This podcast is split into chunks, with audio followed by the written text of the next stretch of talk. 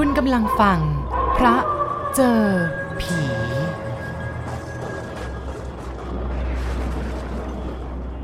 เมื่อปลายปีพุทธศักราช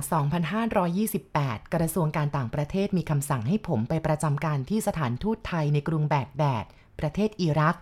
ก่อนออกเดินทางราวหนึ่งสัปดาห์ ผมไปกราบพระสงฆ์รูปหนึ่งที่วัดทางเชียงใหม่ พระรูปนี้อายุราว 80 ปี เป็นพระสงฆ์ที่มีปฏิปทาหน้าเลื่อมใส ผู้คนให้ความเคารพนับถือกันทั่วไป วันนั้นคณะเราไปกันหลายคน ท่านให้ศีลให้พร พรมน้ำมนต์ให้ทุกคน แต่ที่น่าแปลกก็คือ พอมาถึงผมซึ่งนั่งอยู่ท้ายแถว ท่านหยุดจ้องหน้าอยู่ครู่หนึ่ง แล้วหันไปบอกกับลูกศิษย์ที่นั่งอยู่แถวนั้น ให้ไปเอาผ้าสบงมาให้ผมผัด คนนี้ต้องอาบน้ำมนต์ให้ไปเปลี่ยนผ้าแล้วไปคอยบนนอกชานท่านสั่งเป็นภาษาเหนือ พวกเรามองหน้ากันด้วยความแปลกใจ ก็ยังไม่มีใครบอกท่านสักคนว่าผมกำลังจะเดินทางไปอิรัก ลูกศิษย์วัดที่อยู่ตรงนั้นก็ทำท่าประหลาดใจ เพราะไม่ค่อยเห็นท่านอาบน้ำมนต์ให้ใครบ่อยนัก โดยมากก็แค่พรมให้ ผมผลัดผ้าเสร็จก็ออกไปนั่งบนเก้าอี้ที่ตั้งอยู่นอกชาน หลวงปู่ให้ลูกศิษย์ตักน้ำมนต์ในโอ่งเล็กข้างตัวท่าน ใส่ภาชนะหูหิ้วพลาสติกสีเหลือง แบบที่เราเห็นเขาใส่เครื่องถวายสังฆทาน แล้วให้ยกมาตั้งข้างๆผม แล้วตัวท่านก็เดินกระหย่องกระแย่งมายืนข้างๆ ตั้งใจให้ดีนะ หลวงปู่บอก จากนั้นก็เอาขันใบเล็ก ตักน้ำมนต์จากภาชนะรดลงบนศีรษะ ปากก็สวดพึมพำ ผมหลับตากำหนดลมหายใจ ภาวนาพุทโธ ตามที่เคยได้รับการอบรมมาตอนบวช ใจก็อธิษฐานขอให้คุณพระรักษาให้แคล้วคลาดปลอดภัย ปฏิบัติหน้าที่ทางราชการให้สำเร็จด้วยดี จะด้วยความหนาวของอากาศเชียงใหม่เดือนธันวาหรืออะไรก็ไม่ทราบจำได้ว่าผมรู้สึกถึงความเย็นของน้ำมนต์ที่เริ่มตั้งแต่ศีรษะจนถึงปลายเท้าจนขนลุกสู้ เมื่อรดน้ำมนต์เสร็จ หลวงปู่ก็เดินกลับไปนั่ง ตรงที่ที่ท่านใช้รับแขกตามเดิม ผมเปลี่ยนเสื้อผ้าแล้วก็ตามไปนั่งพับเพียบรวมกลุ่มกับพวกผู้ใหญ่ที่ไปวัดด้วยกันในวันนั้น หลวงปู่หยิบเหรียญรูปเหมือนของท่านที่มีผู้เคารพนับถือทำมาถวาย แจกให้พวกเราคนละเหรียญพอมาถึงผมท่านกลับลุกขึ้น เดินเข้าไปในกุฏิที่อยู่ติดกัน สักพักก็เดินออกมา พยักหน้าให้ผมเข้าไปใกล้ๆหยิบสิ่งที่ท่านกำไว้ในมือลงมาในมือผมที่กำลังพนมอยู่ ผมรีบเอาใส่ในกระเป๋าเสื้อแล้วก้มลงกราบ ยังไม่ทันจะคุยอะไรต่อ พอดีมีแขกคณะใหญ่ที่เพิ่งจะเดินทางมาถึงวัด ด้วยรถบัสคันใหญ่ขึ้นมานมัสการท่าน พวกเราเห็นท่านจะต้องต้อนรับญาติโยมที่มาใหม่จึงรีบกราบลาท่าน พอลงจากกุฏิหลวงปู่ ลูกศิษย์วัดที่นั่งอยู่ด้วยกันเมื่อสักครู่ ก็เดินตามลงมาขอดูว่าหลวงปู่ให้อะไรผมผมหยิบสิ่งนั้นออกมาจากกระเป๋าเสื้อก็เห็นว่าเป็นตะกรุดโลหะยาวประมาณ 3 นิ้ว มีเชือกร้อยสำหรับคาดเอว ถักอย่างปราณีต ลูกศิษย์วัดคนนั้นบอกว่าผมโชคดีมาก เพราะไม่ค่อยเห็นหลวงปู่ให้เครื่องรางของขลังใคร นอกจากพรมน้ำมนต์กับแจกเหรียญรูปท่านเป็นที่ระลึกเท่านั้น คราวนั้นผมยังได้ผ้ายันผืนเล็กๆ ที่หลวงปู่แจกให้ทุกคนมาด้วยหลายผืน ผมออกเดินทางจากเมืองไทยไปอิรัก หลังจากนั้นหนึ่งสัปดาห์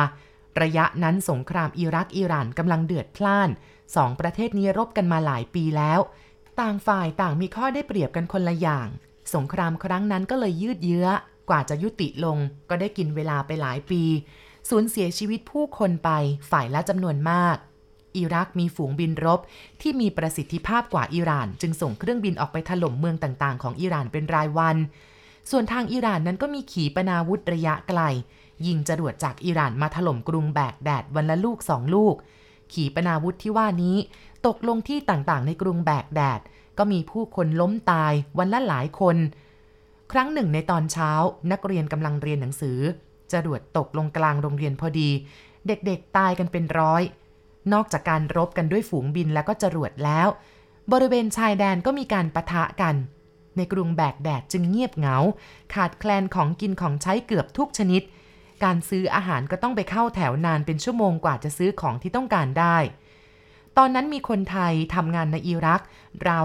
35,000 คน กระจายอยู่ตามภาคต่างๆ ทั่วประเทศ งานสำคัญของสถานทูตประการหนึ่งก็คือ การดูแลพี่น้องชาวไทยเหล่านี้ และวางแผนเตรียมพร้อม ไว้ในกรณีที่การสู้รบรุนแรงจนอยู่ต่อไปไม่ไหว จะได้อพยพกลับไปทันท่วงที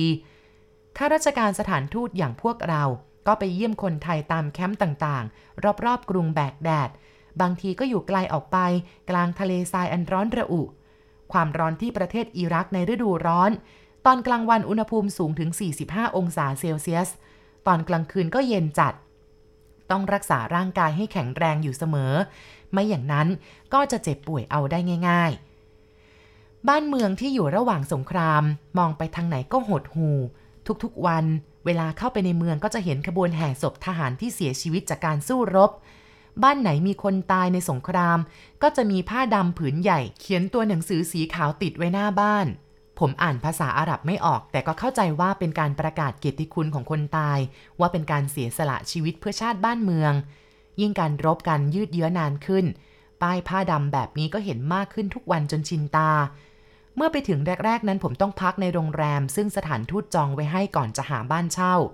ข้าราชการสถานทูตที่ย้ายมาแรก ๆ ต้องอยู่โรงแรมกันนานเกือบเดือน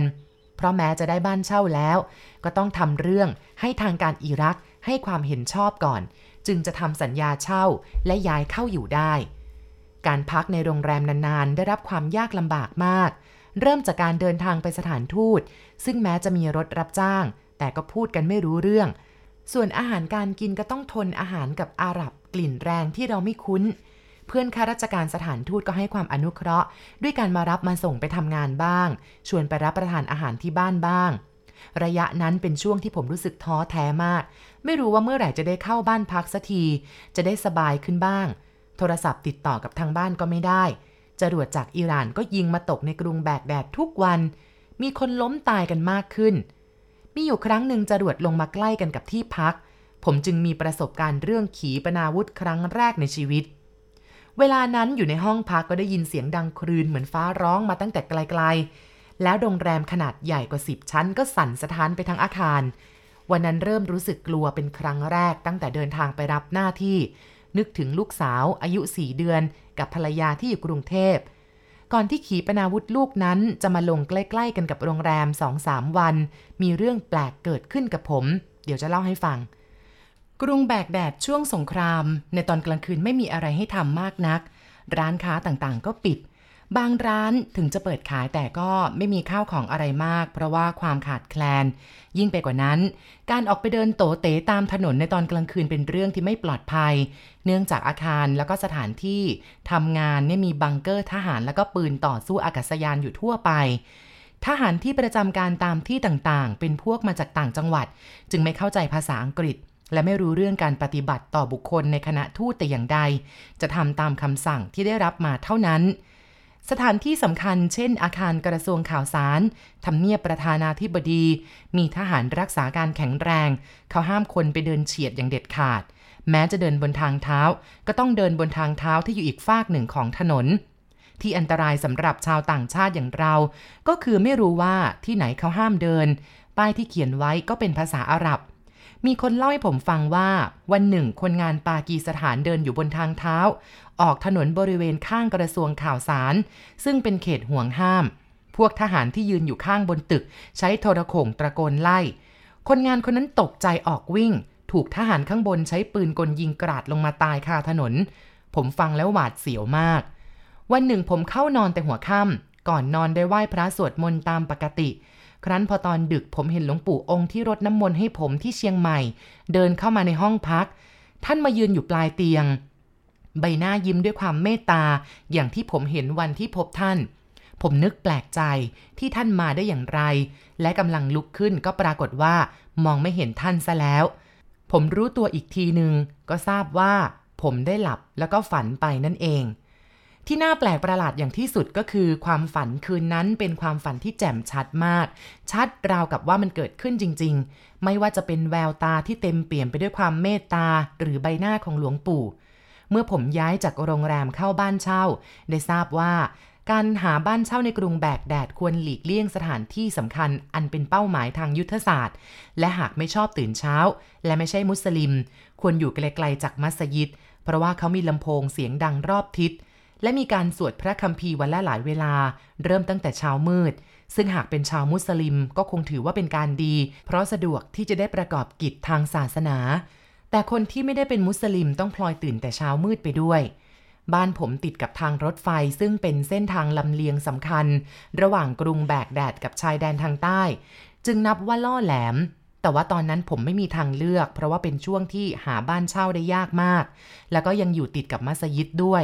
ผมก็เลยต้องถูกปลุกอยู่ทุกวันสงครามยิ่งทวีความรุนแรงมากขึ้นเมื่อกองทัพอิหร่านเข้ายึดบริเวณคาบสมุทรอัลเฟาซึ่งอยู่ทางตอนใต้ของอิรักได้ เมื่อเดือนกุมภาพันธ์พุทธศักราช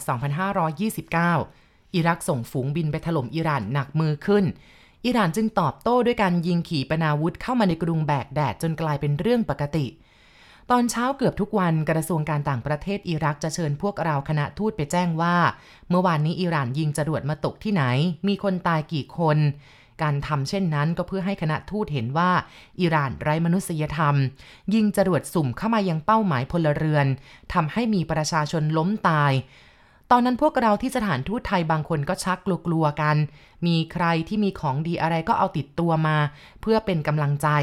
ผมเอาผ้ายันของหลวงปู่จากเมืองไทยปิดไว้ตรงประตูหน้าบ้าน ทั้งยังให้ท่านที่ปรึกษาสถานทูตที่ผมเคารพนับถือ ไปปิดไว้ที่บ้านท่านอีกผืนหนึ่งด้วย หวังว่าหากจรวดมาจริง ๆ จะได้แคล้วคลาด เวลาไปไหนนอกจากพระของสมเด็จพระพุทธจารย์ที่อารัธนาคล้องอยู่ในคอแล้ว ผมก็ไม่ลืมที่จะคาดตะกรุดโทนของหลวงปู่ติดตัวไปเสมอ ก่อนนำติดตัวไปก็ระลึกถึงท่านด้วยทุกครั้ง ช่วงที่รับราชการที่แบกแดดสองปีเต็ม ผมมีประสบการณ์แห่งความแคล้วคลาดหลายครั้ง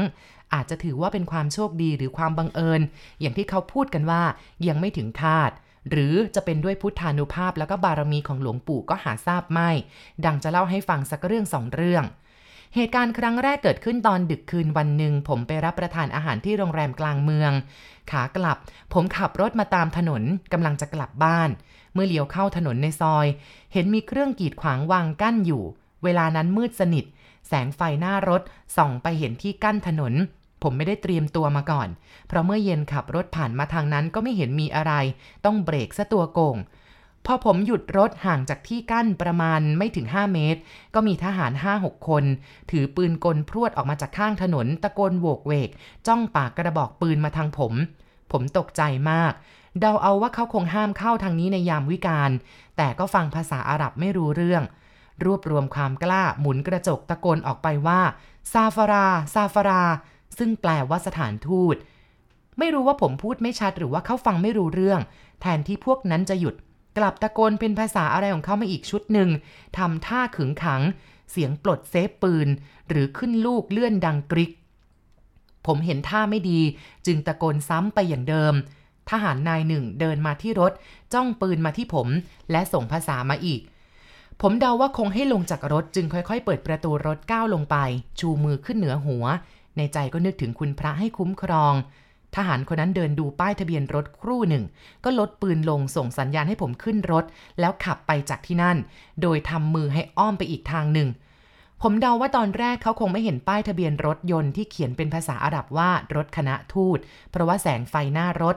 หลังจากเหตุการณ์ครั้งนั้นผมระมัดระวังมากขึ้น ไม่ค่อยไปไหนในเวลากลางคืนโดยไม่จำเป็น อีกครั้งหนึ่งที่ผมแคล้วคลาดก็คือ วันหนึ่งท่านทูตแล้วก็ผมไปร่วมพิธีเปิดถนนสายบัสราคูเวต เหตุที่ทางการอิรักเขาเชิญเราไปร่วมก็เพราะว่าถนนสายนี้แม้จะเป็นการก่อสร้างของบริษัทเยอรมัน แต่คนทำงานก่อสร้างถนนส่วนมากเป็นคนไทย บัสราเป็นเมืองท่าสำคัญของใต้ประเทศอิรัก ระยะนั้นอิหร่านยิงจรวดถล่มเมืองบัสราทุกวัน วันละหลายลูกเราไปร่วมพิธีเปิดถนนซึ่งจัดขึ้นตรงจุดเริ่มต้นของการก่อสร้างก่อนถึงตัวเมืองราว 50 กิโลเมตร พอพิธีเสร็จผมก็เรียนทันทูตว่าผมเคยทราบว่ามีคนไทยอยู่บาสราหกเจ็ดคนทำงานอยู่ที่โรงแรมเชอราตัน เราควรจะถือโอกาสไปเยี่ยมเขาซะเลย ท่านทูตก็เลยเห็นชอบด้วย แต่ว่าคนขับรถของท่านทูตนี่อิดออดทำท่าไม่อยากไป บอกว่าอันตราย เพราะว่ามีระเบิดลงทุกวัน ทางการอิรักปิดเมืองห้ามประชาชนอพยพเข้าออกเราเห็นว่าหากเป็นอย่างนั้น ก็ยิ่งน่าห่วงสวัสดิภาพของคนไทยที่ทำงานอยู่ที่นั่น และต้องไปดูความเป็นอยู่ของไทยเหล่านั้น คนขับรถก็ยังไม่อยากไปอยู่ท่าเดียว จนสุดท้ายเราก็ต้องบังคับกัน เราผ่านด่านทหารหลายด่าน บอกเขาว่ารถทูตไทยจะขอเข้าไปเยี่ยมคนไทย เขาก็เปิดทางให้แต่โดยดี เมื่อไปถึงในตัวเมือง เราพบว่าตัวเมืองนี่เงียบเหงา มีแต่บังเกอร์ราวกับสมรภูมิผมนึกถึงหลวงปู่ขอให้คุ้มครองด้วย เพราะว่าสถานการณ์ไม่น่าไว้ใจ นึกในใจว่าขอให้คุ้มครองคนไทยที่นี่ด้วย และเมื่อถึงโรงแรมที่รู้ว่ามีคนไทยทำงานอยู่ เห็นมีบังเกอร์อยู่รอบๆ ก็ต้องขับรถวนอยู่สองสามเที่ยว จึงเห็นทางเข้าเล็กๆสำหรับคนเดินเข้าไปได้ เราจึงเข้าไปในโรงแรมตามทางนั้น โดยจอดรถไว้ข้างนอก เมื่อเข้าไปถึงก็ถามหาคนไทยเขาก็ไปตามมาให้ จึงได้พบคนที่ไปทำงานกลุ่มนั้น คนหนึ่งเป็นพ่อครัวส่วนอีกห้าคนทำงานเป็นพนักงานเสิร์ฟพอรู้ว่าทูตไทยมาเยี่ยมเขาดีใจกันมาก เราก็ไต่ถามสารทุกสุขดิบกันพอหอมปากหอมคอ แล้วก็ให้กำลังใจกันดี ทุกคนคิดจะเก็บเงินส่งกลับบ้าน โดยยังไม่มีใครกลับ เราแนะนำว่าหากสถานการณ์รุนแรงก็ควรอพยพออกไปอยู่ที่แบกแดดก่อน ซึ่งทางการอิรักเขาไม่ได้ห้ามคนไทย เขาห้ามแต่เฉพาะคนของเขา คุยกันสักพักใหญ่เราก็กลับแบกแดดในตอนบ่าย พอวันรุ่งขึ้นก็ได้ทราบข่าวว่าเย็นวันนั้นหลังจากที่เราออกมาแล้วสักพักหนึ่ง อิหร่านก็ยิงจรวดถล่มเมืองบาสราหลายชุด ถนนหนทางเสียหายยับเยิน มีคนเสียชีวิตหลายคน หากพวกเราออกมาไม่พ้นหรือกำลังอยู่บนถนนแถวนั้น ก็คงโดนลูกหลงไปด้วย เราตรวจสอบดูไม่ปรากฏว่ามีคนไทยได้รับอันตราย จากวันนั้นทางการอิรักก็เพิ่มการรักษาเมืองบาสราอย่างเข้มขันขึ้น ผมได้ทราบว่าคนไทยชุดนั้นต้องอบพยพออกมาในช่วงนั้นเอง ซึ่งนับว่ายังโชคดีอยู่ หรือจะเป็นด้วยบารมีของหลวงปู่ผมก็ไม่ทราบ ผมอยู่อิรักสองปีกับหนึ่งเดือนเต็ม มีเรื่องแคล้วคลาดอย่างนี้หลายครั้ง บางเรื่องก็ไม่อาจนำมาเล่าได้ เพราะว่าไปเกี่ยวข้องกับทางการประเทศอิรัก ซึ่งผมก็ต้องขอยกเว้นตามมารยาท ผมกลับถึงเมืองไทยสัก 6 เดือนสงครามอิรักอิหร่าน ก็สิ้นสุดลง เหลือไว้แต่ความสูญเสียอย่างมากมายแก่สองประเทศ และเมื่อกลับมาถึงบ้าน ผมเดินทางไปกราบหลวงปู่ที่วัด วันนั้นผู้คนไปนมัสการท่านเต็มกุฏิเห็นท่านพรมน้ำมนต์ให้ผู้คนแล้วนึกสงสารว่าท่านคงเหน็ดเหนื่อยมาก เพราะว่าสังขารที่ชรา แต่ว่าใบหน้าก็ยังยิ้มด้วยความเมตตาเหมือนเดิม ผมแทรกผู้คนเข้าไปกราบท่านที่เท้า ท่านจ้องมองหน้าแล้วก็ยิ้ม ผมไม่ได้คุยอะไรกับท่าน เพราะว่ามีผู้คนแน่นขนาดไปหมด ช่วงที่รับราชการอยู่กรุงเทพผมไม่ได้ไปกราบท่านอีกเลย เกรงว่าจะเป็นการรบกวนท่าน เพราะทราบมาว่าท่านต้องรับแขกจำนวนมากทุกวันพวกเปิดห้างร้านมานิมนต์ไปพรมน้ำมนต์ท่านก็ไม่ขัด บางคนพาท่านเดินขึ้นบันได ไปพรมน้ำมนต์ถึงชั้นสองชั้นสามของตึก ท่านก็ไม่ปริปากบน่น มีแต่ยิ้ม และบ่อยครั้งที่ท่านเองก็ขึ้นดอยสูง เอาวัวควายที่คนเขาซื้อจากโรงฆ่า เพื่อทำบุญไถ่ชีวิต และเสื้อผ้าไปแจกชาวเขา หลวงปู่มรณภาพเมื่อราวๆปีพุทธศักราช 2536 ตอนนั้นผมประจำการอยู่ที่เบลเยียม ทราบข่าวจากหนังสือพิมพ์ คืนวันที่ทราบข่าวว่าหลวงปู่ละสังขาร ก่อนนอนผมสวดมนต์ประจำวัน ระลึกถึงหลวงปู่ ก็เกิดความรู้สึกว่าบทสรรเสริญพระสังฆคุณในวันนั้นมีความกระจ่างจับใจเป็นพิเศษกว่าทุกวัน สุปฏิปันโนภควะโตสาวะกสังโค สังขังนมามิ สงสาวกของพระผู้มีพระภาคเจ้า เป็นผู้ปฏิบัติดีแล้ว ข้าพเจ้าขอนอบน้อมซึ่งพระสงฆ์เหล่านั้นหลวงปู่ของผมที่กล่าวถึงก็คือ ครูบาล่า จันโทพาโส แห่งวัดป่าตึง อำเภอสันกำแพง จังหวัดเชียงใหม่ หรือที่ชาวบ้านเรียกกันว่า หลวงปู่ล่าตาทิพย์